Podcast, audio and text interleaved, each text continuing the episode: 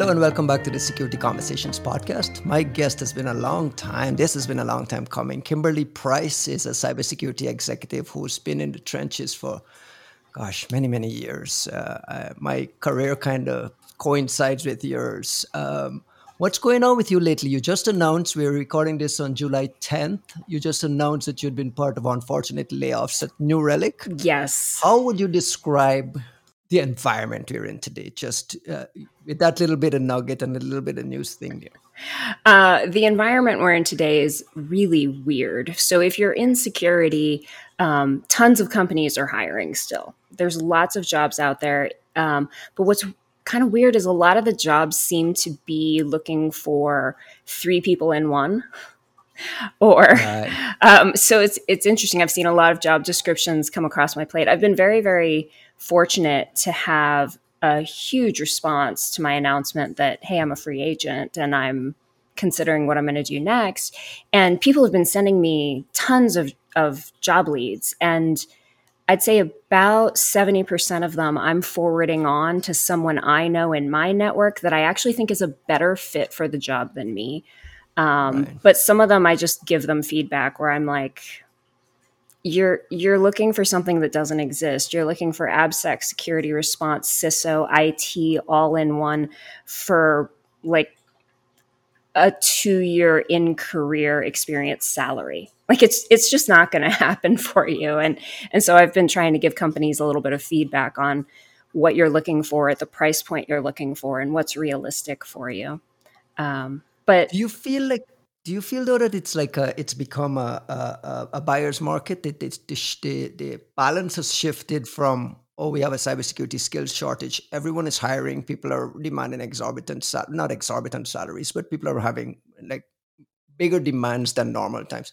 Has the balance shifted? And I know you're coming from an environment where you were just running a team at New Relic and doing a lot of hiring. Yes. Now you're on the other side of it, just temporarily. Help me understand your your thinking as to what the job market looks like. I, I ran a 18 person organization at New Relic. I managed managers. We hired uh, almost all of that team in the last year, year and a half that I was there. So we built the program from the ground up. And uh, in 2021 and 2022, you're right, it was a very different market. And the current economic situation has shifted to put more power in the hands of the employer. Um, there are a lot of people who uh, maybe are less happy in their jobs and would just be like, you know what, I'm going to jump, I'm going to find something new. But they want to find that something new first. Um, there's a little more insecurity still in in the sense of, you know, I, I do appreciate being able to pay my bills. Um, so it, it's a little tougher, um, especially in, uh, you know, earlier in career roles. Um, I think the program, the operational security program manager, is a little tougher of a role um, to find jobs for right now versus the AppSec pen tester, um, you know, vulnerability analyst. There's still a lot of companies hiring individual contributors there. I'm seeing a lot of manager roles still open. Um, but yeah, it is a little tougher because uh, there are fewer companies hiring, but there are still companies hiring. How should people navigate this world? In your uh, how, if you were to help your peers kind of navigate this changing dynamic, if you're a job seeker, what's the priority now? Because you said people are still hiring. I see Google announcing they're hiring after having all these massive layoffs. So it's kind of this weird thing. How do how does a job seeker kind of figure out where's the, who's hiring, what's the best landing spot, and how do I kind of temper my expectations in this time? Um, having a good LinkedIn profile and a good resume is always helpful. Um, it is generally worth the money to to hire a consultant to help you polish that because people are really bad at talking about what they're good at. But um, what a good resume consultant will do is is more or less interview you about what you've done and then they'll repackage that in a way that really sells your superpowers um, and and so that really helps get your foot in the door but even more than that, networking, networking, networking. Leverage your the people you know in your industry. Um, actively post on LinkedIn about not just that you're looking for a job, but relevant security topics that will generate uh, momentum towards your profile. It's a little bit of personal brand marketing to, to showcase that, yes, I know what I'm talking about, and people agree that I know what I'm talking about and respect what I'm talking about. And don't you want me to come give you that where you work? Like right. I, I could bring my secret sauce to your workplace. I could help you be better. Um, and look, here's all, all that stuff becomes very important, right? It becomes very important. Your own kind of personal brand as you navigate this world, how, how you're recognized, how your you know your LinkedIn shows, how your Twitter shows, all that stuff is important. And it's exhausting, um, even for so uh, everyone assumes I'm an extrovert. Uh, I am not. I'm. I'm. I am just as much introvert as I am extrovert, and it's exhausting and it feels weird. It's like I should just do the good work, and people should recognize that. But nobody knows you're doing the good work if you right. don't go talk about it. And and what's weird is that this is not just relevant in finding a new job, but in being successful in your job if you're doing great vulnerability research, if you're doing great AppSec work, but no one in your leadership chain knows about it, it actually can put you at uh, a substantial disadvantage for promotions, for new career opportunities, um, just for that recognition that makes sure you get that great bonus when the economy improves. Um, uh, you you want to make sure people know what you're working on and why it's impactful.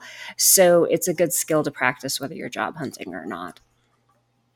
You mentioned being an introvert, but you've also like made a, a name for yourself as a community engagement expert for uh, uh, for big brands and helping big brands understand how that is, has to be managed and like uh, you know ideal ways of pursuing community uh, uh, engagement. I want to go all the way back to your msrc days. I think we met in the early days uh, not the early days in the mid 2000s i want to say when the msrc was at the uh, the height of microsoft's kind of forward face on security right?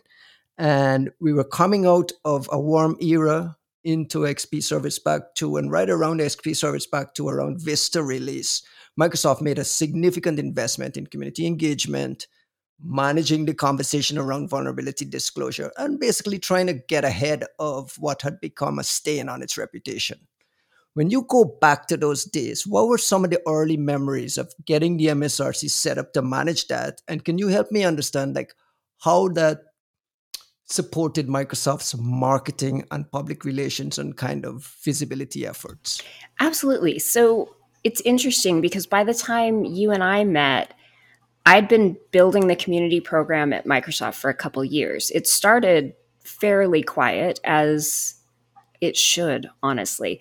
Um, so I started in Microsoft Security Response Center in 2003. What prompted it? Uh, they were getting their butt kicked on full disclosure all the time. Um, there was no Twitter. Paint uh, a picture of what, yeah. what the environment looked like. Yeah. So way back in 2003, when there was no Twitter, um, there were no iPhones. Uh, there was this mailing list called Full Disclosure, and there there were people who would find security vulnerabilities in Microsoft products, and uh, maybe they would report them to the Microsoft Security Response Center, secure at Microsoft.com. Um, maybe they wouldn't. Maybe they'd go to full disclosure and publish about this vulnerability. And Microsoft customers would panic and freak out about these vulnerabilities. Um, and so Microsoft was frequently finding themselves on the back foot, both from a security investigation perspective, but also a PR perspective. And there was a really, really high support cost because when something hits the press, you have to treat it like a crisis and spin up uh, a bunch of resources that maybe aren't really necessary. Maybe it's more bluster than you know actual right. risk. And so my role was to understand what is it that motivates researchers and build better relationships. And so for those first years before we met, we were, you know, I was building out okay what is it that motivates researchers? What are these behavioral profiles? And there were different profiles. It's not one size fits all. Some researchers were motivated by getting that credit in the um, bulletin, Bulletin, and yeah. and having the axe in there. And some researchers were really motivated by learning opportunities. And so, you know, I might give people MSDN licenses or software. It's like, hey, you're finding all these great vulnerabilities in a version of Windows that isn't in support or is about to go out of support. Can I get you the most recent version of Windows so you could do research there? Because sometimes it was an accessibility to technology issue to help them work on the right things. And they would be so appreciative. They'd be like, yeah, that'd be great. Because uh, they are really passionate about finding these issues. But what was interesting was as we were trying to get researchers to work with Microsoft, the culture in Microsoft started changing as well, where uh, I was, and, and, it took time uh, to get Microsoft employees in the MSRC to realize the researchers aren't the bad guys. Just because they're going to full disclosure doesn't make them the enemy. If they were the bad guys, they'd be using the vulnerabilities. They wouldn't tell you about them at all. So uh, the culture at Microsoft changed as well. And so in I fairness, was And just to interrupt you there, in Yeah. fairness, a lot of the guys who were going to full disclosure and going the full disclosure route had had problems with Microsoft in terms of getting them to respond in a timely manner, getting them to fix issues. In, in many ways, withholding uh, uh, that little bit of attribution in a bulletin is kind of like this, you know, wand of thing over their head. So a, a lot of the fights in those days you're talking about were, were partially Microsoft had Oh, yeah. partial blame there. So a lot of what you're talking about with educating Microsoft internally, it had its roots in what the researchers were dealing with. Absolutely. And so it's really interesting because back in those days, uh, it wasn't coordinated vulnerability disclosure. It was called responsible disclosure, which has all Oh, these oh, yeah. moral connotations to it. And, um, but all the responsibility seemed to be on the researcher, not on the vendor. And, um, and so if you went Not, not unique to Microsoft either. know, across the no, board. no. I mean, there. So, oh my gosh, the the first disclosure framework was written by a researcher. Rainforest Puppy wrote uh, Rainfor- RFP 2.0. Well, I'm sure there was a 1.0, but 2.0 is the one that was known as the first disclosure policy. Came from the security research community, and then the vendors all got together and created the OIS framework, which was just as unwieldy and bureaucratic as you could imagine a bunch of software vendors in the early 2000s writing, Right.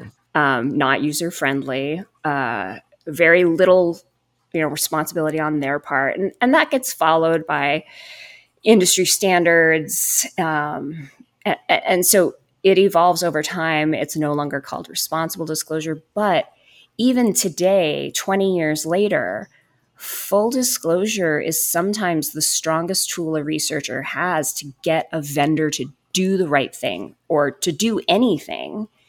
Um, and and so it was used heavily in 2003, 2004, even before that, for researcher uh, for I'm sorry for vendors that were being unresponsive, that were saying this isn't a security thing, um, you're wrong, um, or or just not sharing any information about the status of the fix. Where it's like I've reported a, a vulnerability to you, you've gone radio silent, you're giving me no updates. I guess you don't care. Let me go publish it because the vendors, not just Microsoft, but all the vendors, had real trust issues with telling a researcher anything. And and it was just a very, very unhealthy dynamic. And it's it's changed so much in the last 20 years, which is fantastic to see. But I mean, it was two years of building one-to-one relationships and doing small researcher events um, where we'd bring like three or four researchers to Redmond to to meet a specific product team. Doing the annual Black Hat Party, which was organized by uh, one of my colleagues, and before we even got to the point of having a blue hat, like if we had Right. tried to do that in 2003, no one would have come. And Microsoft wouldn't have funded it. Like it took time to even get there. So by the time you and I met, um, there there'd been a lot of foundation work laid because you can't fix trust in one fiscal year. Yeah. What was harder? Uh, uh, uh, community engagement and getting buy-in from researchers or internal engagement and getting buy-in from execs at microsoft around this issue of you know what it's okay for us to bring in hackers to a blue hat it's okay for them to drop a vulnerability here or to criticize us here or it's okay for our executives to share information with them was that a hard sell for you guys And it wasn't only you i give credit to Window Snyder yeah. uh, uh, uh, uh katie Moussouris, a lot of the folks from that era that really did a lot of the heavy lifting, not only with the external community, but internally. Talk a little bit about those battles. Yeah, and it's interesting because there's so many things that Katie and Window and I have done in our careers. Um, so when I was building out the community program, Window was running uh, the bug war room for you know for Windows, and she was in there working with the dev teams to you know discuss no you really do need to fix this one. Like let's talk about bug priority. Let's talk about scheduling um, because you can't fix everything. So she was there in the trenches helping them decide what to fix. But what people really remember f- of her time at microsoft is that she founded blue hat so so she did all these amazing things. Uh, katie came after me. So i had left the community program. Katie came and joined and she became you know the the genesis of bug bounties at microsoft. And you know five six seven years later there are people who just conflate the two of us and are like oh did you work for katie or did katie right. work for you? And it's like we didn't even work together at the same time. Um, but but so many uh, so many people have touched the community programs at Microsoft. Whether that's you know back in the old days, Ian Mulholland was mm-hmm. um, I, I I think he's at Google now, um, but he was really instrumental in the Microsoft Security Response Center and recognizing no, we need to build these relationships. We need to change the way we think about these things um, because at the end of the day, it's the right thing for the customer let's take our egos out of it. That yes these researchers are finding finding flaws in our software and that feels really crappy. Um, and maybe they're not always right about everything but we even when they're wrong we don't have to rub their noses in it because at the end of the day it's not about our egos. It's about how do we help protect the customer? How do we improve the quality of the software? And i mean there's yeah. countless others over the years i would i couldn't possibly think like Mike Reavey, Matt Tomlinson. Like there's so many people that had a hand in this. Um, but I, I, would say the hard- all went on to have great careers too. I yes. feel like the micro, uh, the MSRC was a good starting point for folks in their careers. F- folks went on to be CISOs, running security programs all over the uh, uh, uh, all over the place. So I feel like uh, you know you guys were really, really in a in a in a perfect spot to watch this thing uh, bloom. Well, as a journalist, sorry, go ahead. I was just going to say, in some ways, it's similar to how you see people from @stake, like seated across the industry. Because oh, back, oh, RC Mafia, yeah, yeah, sure. but there there wasn't a lot of security jobs back then, and so they had to come from somewhere. So and they came from the place that had the experienced folks who had right. been in the trenches doing that stuff. One of the things as a journalist looking into Microsoft from the outside, I feel like the the narrative started to change towards the end of the 2000s when you know you guys would show up at Pwn2Own and sit there in Vancouver in that little room and kind of just you know collect 0-days on the site. And and it, it became this I don't want to say it became this this perfectly in sync thing, but it felt like Microsoft had become this trendsetter. Had been at Pariah for many years and it kind of become a trendsetter in how to manage this thing. I don't know how much of it was PR and marketing, how much of it was, you know, Microsoft's own power. But legitimately, it felt from the outside that there was a genuine attempt or a genuine narrative change around Microsoft. Uh, when did you feel that all this community engagement efforts had started to work? I knew it started to work by the second blue hat.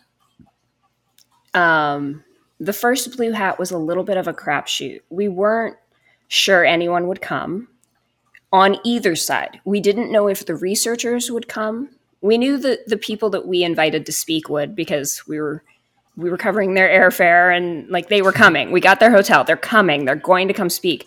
We had no idea if Microsoft employees would actually show up we knew they registered, but it was free training, and it was entirely possible that no one would actually show up to the conference center um, for that day. And we had no idea what would happen when we put the speakers in front of Jim Allchin and a bunch of vice presidents at Microsoft. So that was the first day, was the executive day. And um, that was scary and a little nerve wracking. Um, and and our PR team was adamant that nobody talks about Blue Hat outside of Microsoft. Nobody talks to the press. Oh, it's a big it's secret. a secret. And then Jim Allchin uh, accident acc- accidentally, I don't know. Jim Allchin was a senior vice president, and he could tell anybody kind of whatever he wanted. And he told Ina Fried about it. From CNET. I Yes. very well. and honestly, I was I was so stoked. I'm like, all right, I didn't get in trouble uh, for telling the press. The press just found out, and and this is awesome. This is awesome. I this definitely I'm so means we're gonna get this story. we're gonna get to do a second. All right. I was so glad you brought up this story because I had gotten wind of this. Like this my, I was working at eWeek at the time. Ina Fried was a competitor of mine. I had gotten wind of Microsoft doing this hacker conference and bringing in hackers to talk to executives, and was was asked to hold off on the story, only to see Ina Fried get this big long feature story. It was kind of like a Oh, I'm so sorry. thing. No, no, no. But but I that that became like a really interesting tipping point because not only were you getting uh, uh, security researchers and people doing the important work, but you were getting the the credible ones, the big name ones who were part of the very strong anti-Microsoft messaging from before to come in and speak. And I remember this, by the time the second or the third one came around, it became kind of, oh, I have to get a blue hat invite. I mean, you guys were able to to, to, to spin uh, uh, to you know secure that credibility. Can you talk a little bit about what went in there? So um, I there are different ways to do community programs. I'm going to get to answering your question, but there are different ways to do community programs. Some community programs come out of a marketing budget and a marketing division, and Microsoft's community program has always been in the MSRC engineering team. And so you know, I just a few minutes ago was talking about you need to communicate what you're doing so you can get like credit for it with your leaders. But we never did Blue Hat and we never did community for press. We never did it to show off how could how cool how good Microsoft was. It was very much focused on how do we get the best engineering outcomes and then there was like maybe there was a PR team that was going to want to talk about it at Microsoft and we would just you know do what we could to make sure that the way it was messaged wasn't going to shoot us in the foot because researchers uh, security security people hate marketing and they hate PR and they get very put off by it. And so the first few blue hats, we didn't allow journalists to attend at all because that's not what it was about. It wasn't come look at Microsoft, we're so cool. It was, hey, here are some of the best researchers in the industry doing relevant security work. And I can't take every, every developer from Microsoft and go to Black Hat or to RSA or to ToorCon or CanSec. So, what if I cherry pick some of the best researchers, maybe even some of the researchers who are really critical of Microsoft, and bring them to us? And my only requirement uh, for those speakers was you can get up on stage and tell a room full of Microsoft developers and executives how much we suck. But you have to tell us how we should have done it better because it's really easy Right. to criticize but i want to know what would you have done differently? And they were all like oh god like and i'm like well i mean but the goal is to help us get better and they said that was actually the hardest part was it was really easy to criticize. It was much harder to be like well here's what you should have done differently. And there's uh there's a dan kaminsky story that i'm going to tell on his behalf if you don't mind which was he was speaking at uh, a blue the first blue hat. And he got up and he's at, like you know this thing that you did it was so dumb i don't understand why you did it like you should have done this other thing instead. And literally someone in the audience stood up and was like yeah that's my feature and i would love to talk to you after this And Dan was like, You've ruined me for every conference now. I've never had someone get up and say, Oh, I can fix that. Let's talk. Um, And that's what we were trying to accomplish there, not, uh, you know, not the not the journalism. One of the things about community engagement and community building, and you and I have worked uh, kind of tangentially in this area for a long time, is that it can't ever end, right? And there's this tendency of thinking it's fixed because of all this efforts, all this work that's gone into it. Things have quietened down. The researchers are kind of understanding of what we're dealing with. So, okay, it's fixed. And the investment and efforts into community building cannot stop. How do you advise a company to get past that kind of mental hurdle of, yeah, it's fixed, when it's only fixed because of all these efforts that continue to be ongoing and have to be ongoing? Help me understand. Help me understand how you pitch that to executives. Okay, so first off, this isn't specific to community. This is the same problem you have with your AppSec program. It's like we've instrumented all of these scanning tools on your source code and we're filing all these bugs. And I have had an engineering vice president ask me with complete sincerity when is security going to be done filing bugs? And and it was so hard not to openly laugh at them and be like what i wanted to say is when are you archiving the repo? Like I right. like we will continue to scan and we will continue to find bugs and you may have a really big bug backlog and we're going to help you burn that down and we're going to help you prioritize and we're going to help you design mitigations but we will never be done. We will always have to train your developers. We will always have to run code scanning tools. We will always have to do secure design. And that is true of community as well.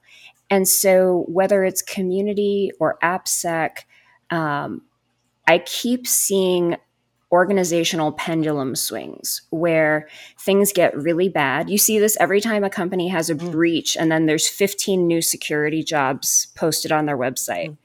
And they're sponsoring every security conference, and all of a sudden, their, right. their CISO is speaking here, and like you start to see this sudden dramatic effort to address it. Right, but their security team was probably internally raising alarms for quite some time before that, and the the feedback they were getting was that they were being chicken little, that like that's not really going to happen. Like, um, and so there's this constant tension between the business needs of we need to innovate, we need to release new features, we need to reduce COGS, we need to increase revenue. And so the security team, they want perfect and they've got all these doomsday scenarios and and so there's this constant tension and so uh, the reality is, even in a community program, in a response program, in an AppSec program, it is going to wax and wane. It is going to get good, and then it is going to get taken for granted, and then it is going to get bad, and then it'll get reinvested in, and it'll get good again. And so that's the thing I see. Um, whether whether it's Microsoft, whether it's any company, Google goes through phases of good and bad. Apple goes through phases of good and bad. Every company has that. And so, um, what's hard is that that is at the macro level, and the individual researchers, they're they're individuals. They have personal memories, yeah. and so if you've been if your only experience with a vendor has been negative or if you're the developer and your only experience with the security team has been negative, that sets your foundation for moving forward. You don't have those trust deposits in the bank where you're like, hey, this person, this vendor, this organization did something kind of crappy. That's unusual. Like for the last two years, everything's been pretty cool. This is an outlier. It's your only data point, and it's like, wow, these people are terrible. And that is so much harder to get back to good. And so the security researchers that are coming onto the scene in one of those down cycles of a community program will be much harder to win over than right. the people who had a good experience in the past. Hey, you guys are kind of off your game right now. And then can get back to good. I wanted to pick your brain and get your opinion on the evolution of bug bounties. Because again, you were kind of at the, the, the, the, beginning of that. I remember when these things were controversial. I remember when I defended at VRP and it was like the most controversial thing ever. I was opposed I to writing, them. yeah, I remember writing stories that Microsoft will never pay for bugs. We eventually got to the stage where uh, Katie did the Blue Hat mm-hmm. Prize. Mm-hmm. Microsoft had actually had a bounty for, I believe, some mitigations and, and yes, correct. And we and you were there at Bugcrowd when that whole industry kind of yeah. started to uh, uh, mushroom. Uh, t- can you take me back to that time? In what was what was in your mind about the future of bugs? Purchasing bugs, disclosure, how it would affect things. And I want to put you back there because I want to ask you now to fast forward to 2023 and uh, like the promise and the, the you know the, the, the value of bug bounties. Did we get what we were supposed to get out of it? Help me understand how it's evolved over the years. So when I when I started building the community program at Microsoft in 03, I put together a pitch that I took to my boss at the time, Steve Lipner and I was like, Dr. Steve. Yes. We should we should do a bug bounty on beta software and like pay like net uh Netscape. Netscape? There was there was Netscape uh, an yeah. early five hundred dollar bounty on, yeah. on bugs coming in for that browser. Yeah, right. And he and and I will forever and ever love this about Steve. I was early in career and I was changing fields. My background is behavioral psychology and public health education. So here I am. That's in, where you got your degree in, right? Right. And so here I am in security at Microsoft, and he didn't just say, no, that's a dumb idea. He said, here's some things to go do some research on. I'd love to hear what you think after that. And so then I went and did a ton of research on the on the Netscape bug bounty, and I was like, oh, here's why it's not going to work. It's not going to work because trust. Because when a researcher reports something and we say that's a duplicate, they won't believe us. We will have no reason for them to believe us. And then they will just go to full disclosure. And so we will have paid the first researcher for the bug, and the second researcher will have disclosed it anyway. And so the industry wasn't ready by the time Katie was introducing bug bounties at Microsoft, and then it was still another few years before the bug bounty platforms, HackerOne, Bugcrowd, Cobalt, like started coming into into fruition. Um, the industry had changed so much that it was it was finally possible. The problem is once you got to the point of the platforms, the bug crowds, the hacker ones, now uh, you have a solution looking for a problem to solve and and what's interesting is their platforms are a vulnerability disclosure platform the bug bounty is just an incentive for the vulnerability disclosure and so you get all sorts of weird incentives going on for those systems um, and we also had a really interesting shift in the industry to eliminate qa teams because we're shifting left. We're shifting left. The developers right. will do it all. But the developers and a lot of companies, I can't, I, I'm not going to like out a specific company, but a lot of companies, instead of doing security testing, they stood up a bug bounty and they're calling it good. Right. Um, and it's not because what's great about bug bounties is it's giving somebody that incentive to put up with how slow you are at fixing something, to put up with the bureaucracy of reporting it. In some cases, it's enough money to be the incentive to go do the hard research. But it's not a pen test, no matter what they tell you. It is not a pen test because a pen test will tell you here are all the things I looked for. Here's all the places I looked. Here's all the things I did. I only found these three things. And so you have coverage Whereas with a bug bounty, you don't know what was looked for and not found. You only know what was found. And so you can't say this component of this product is super secure because it had no bug bounty reports. No, maybe nobody looked at it.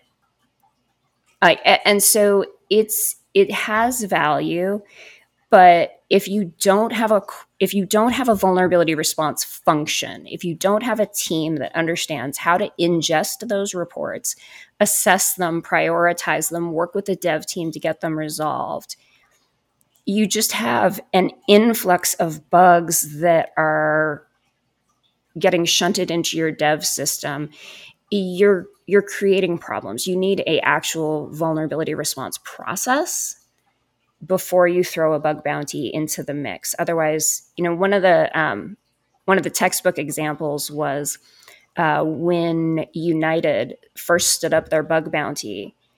They were overwhelmed with submissions that they could not respond to promptly. And all the researchers that submitted had a terrible experience. They got yeah. bad PR out of it. Like it was a lose, lose, lose for United because they weren't ready to actually staff what they had just launched. And now they're in a much better place. Like they learned the hard lessons, they got there, um, you know. But wouldn't it be great to have avoided those hard lessons? um, right.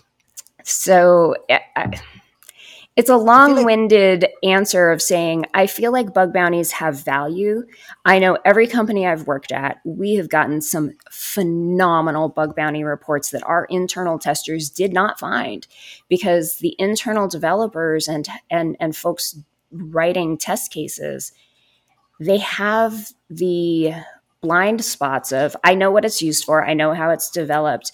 And so the well, why would anyone try that? Um, sometimes gets missed.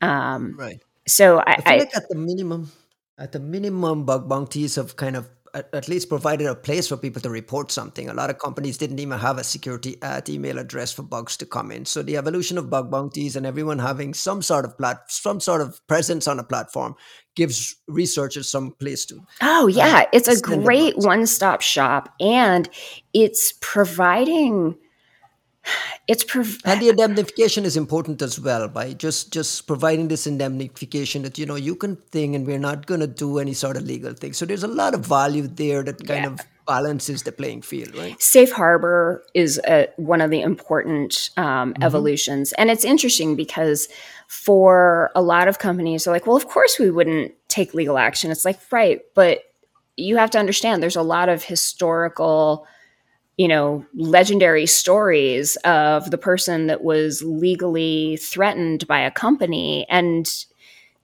those are scary for an individual who knows they can't go up against a vendor. So just just make a safe safe harbor policy. It'll be fine. It's also a heck of a lot easier to be like, are you on HackerOne? Are you on Bugcrowd? If I can't find you on either of those platforms, I'm probably going to Twitter being like, hey, I have a vulnerability I need to report. Does anybody know somebody at company X? I myself that we see every day. Right. I myself have had to go to LinkedIn and be like, do I know anyone at company XYZ because we need to report a vulnerability to them and I can't find their security page. I can't find that they have a bug bounty anywhere. Um, so it's very, very odd. But one of the other things that I think is really important about bug bounties is that it's opening up security uh, career opportunities and income outside of um, the traditional geographies. And so you're seeing folks be able to support a family, an extended family in parts of the world where maybe they can't get a security job. There are no companies hiring security consultants in in whatever country they may live in and I'm not going to pick anywhere specific because I'm sure every listener can think of at least five off the top of their head where it's like, well, we don't have any employees there. I don't even know any security companies there, but I know a lot of really good bug bounty researchers come from there. And sometimes they get those job opportunities where they can convert from a bug bounty hunter to a full time employee for a company. And that matters that matters for the world and it matters for the industry to create that on ramp that isn't a paid boot camp, isn't a degree program, doesn't require you to get an H 1B and change countries, um, but you can work in, in security. I 100% agree with all of that. Can I just stick a pin and talk a little bit about the dark side of it? Where oh, yeah. kind of created this gig economy where researchers are I don't want to use the abusive term, but researchers are kind of being abused. Yes. And on, on the flip side of it, the entire system is set up for NDAs, where even if for bugs that have not been accepted and paid for, you can't do any disclosure. So this, remember the uh, conversation we just had, where full disclosure was kind of like the final mm-hmm. uh, uh, nail I had. All that's been removed now. So there's a dark side of this bug bounty world that's kind of oh, embedded yeah. in our systems and society that we really have to acknowledge and attempt to fix in some way too, right? Let's talk about the problems um, because there's a lot of them. There's a lot of problems. For example, um, when I was at Bugcrowd, I was responsible for the researcher operations team. I had a colleague that was the customer operations team and another colleague that was the technical analyst, like he oversaw the the folks that actually did the bug triage and the number of times where the customer would not want to pay for something and the researcher is saying you should pay me for this. So we've got the customer and the researcher operations teams mm-hmm. disagreeing and the technical team would have to come in like solomon and like part the waters and be like based on the technical risk of this issue here's what needs to be done. And so that still happens because if a researcher disagrees with a customer on the platform the platform and and I worked at Bugcrowd, but this is true of any gig economy platform. The platform doesn't make money off the workers.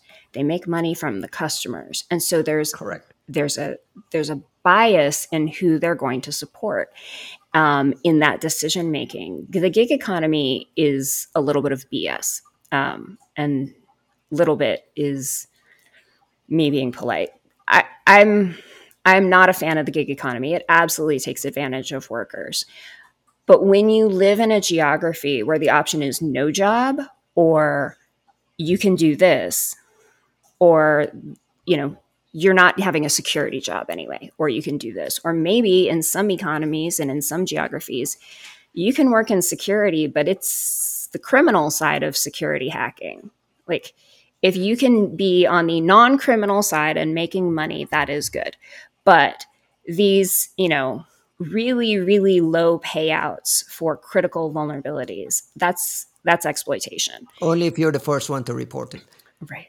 Well, uh, yeah, I mean, and, there's so many problems and so many yes. things. I mean, we, we're not gonna we're not gonna litigate all of them individually. I want to put the question to you. Can I throw out a suggestion for a platform, though? If go, any go. platforms that are listening, uh, maybe if one of your customers hasn't fixed a critical bug and it's been six months, maybe they should pay the second finder as well. Like if it's critical, maybe they shouldn't be able to sit on it for two years and just keep racking it up as duplicates. Just an idea.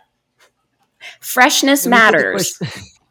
Let me put the question to you this way based on everything you know and all the experience and over the years that you have had in this bug bounty world, outside this bug bounty world, as a product executive dealing with, with researchers and so on, do you think bug bounties as a let's call it a, a, a category has been a net positive for the industry? Has been kind of neutral or a net negative? Taking everything into consideration, all the VC demands, the fact that the bug bounties work for the companies, all of that.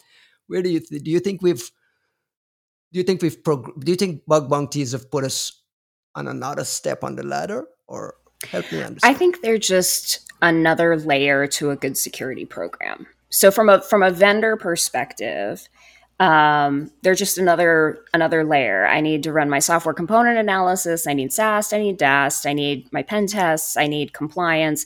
I need my bounty program because it's it's helping me with that coordinated vulnerability disclosure. Like the bounty, again, the bounty is just the incentive, the thank you, and uh, every though, right? Well, and and in all honesty, it is it is incredibly worthwhile investment um, for what what you're getting out of it. If you if you've designed your bounty program well, um, you know you're you're you're getting good ROI on it from a more philosophical perspective, has it been good for the industry? Even with all of the flaws, even uh, even with some of the challenges in terms of the ethics of the gig economy and the fairness or unfairness of the you know duplicate situation, I also have to you know remind folks bug bounties the platforms have only been around for about a decade they're very very young in terms of what they're evolving to be. And um, there are new platforms coming out still. So i think we're going to continue to see evolution here um, and growth. And uh, you know for a small startup who is trying to figure out how do I receive bug reports from my customers or from security researchers. Having a bounty platform is is a service that prevents them from having to try to do it from the ground up without any guardrails, without any help, um, and it you know it it does provide the researcher an opportunity to leverage the platform to escalate things. So i think all in all it is a positive. It's not perfect and it and it still needs work just like everything else in security we're running out of time what is next for you what are you up to um you, uh... i'm i'm figuring out uh, my dance card is full with people i'm talking to right now about what do i want to do next i uh so we've talked a lot about response community. Um, for for the last 18 months, I've been AppSec, not just response, but the whole platform. Um, so everything from security assurance and architecture to recently, just in the last few months, I actually had IT and enterprise security added to my plate as well. And so I've been running a, a soup to nuts security program, and I really enjoyed it but I also really like, you know, in between bug bounties and uh, doing AppSec, I spent a few years doing open source security as well. And that. Right, right. That is fascinating because of all the focus on supply chain, and it it hasn't gotten any better since Heartbleed first happened. In ter- well, that's not true. It's gotten a little better since Heartbleed, but we still have a lot of companies using open source blindly. And uh, so I'm also thinking about maybe going back into that field. We'll see. We'll see. Open source roots. Uh, is, a, is is is the uh, specter of being a CISO on your mind? Is that something? I'm trying to understand if the CISO is still the pinnacle career for a security professional. Mm, so for me, I don't think that's where I want to go because uh, it just seems, I'm, speaking honestly, most CISO roles today seem to be a CISO buried under someone who reports to the CEO. So they're a chief information security officer, but they're not reporting to the CEO in most companies. Right. And they're telling the leadership team and the board of directors here are the security investments we need to make and then they're not getting funded for that um, and then when something goes wrong they lose their jobs and i'm like uh, i'm not sure i want to do that um, it's not a nice trade-off to have yeah, to deal with you. yeah and in all honesty uh, i really love growing teams and growing people and helping to lift up the next generation of security geniuses. Um, I feel like my biggest value is not just securing a company, but building talent. Um, and those people secure the company and many, many companies to come, ideally. So I don't know. I think I still want to be building teams. We'll see. Thank you very much, Kymberlee. Yeah. This has been amazing. We got to come back. Let's we we, uh, we skipped I over know. like the BlackBerry years. We skipped over like a bunch of things. There's still a bunch of topics we could talk about. So uh, well, and we've anytime. been talking about doing one of these for a few years. So you know, if Thank nothing so else, being a free agent gave me a lot of free time. Thank you, Kymberlee. Thanks.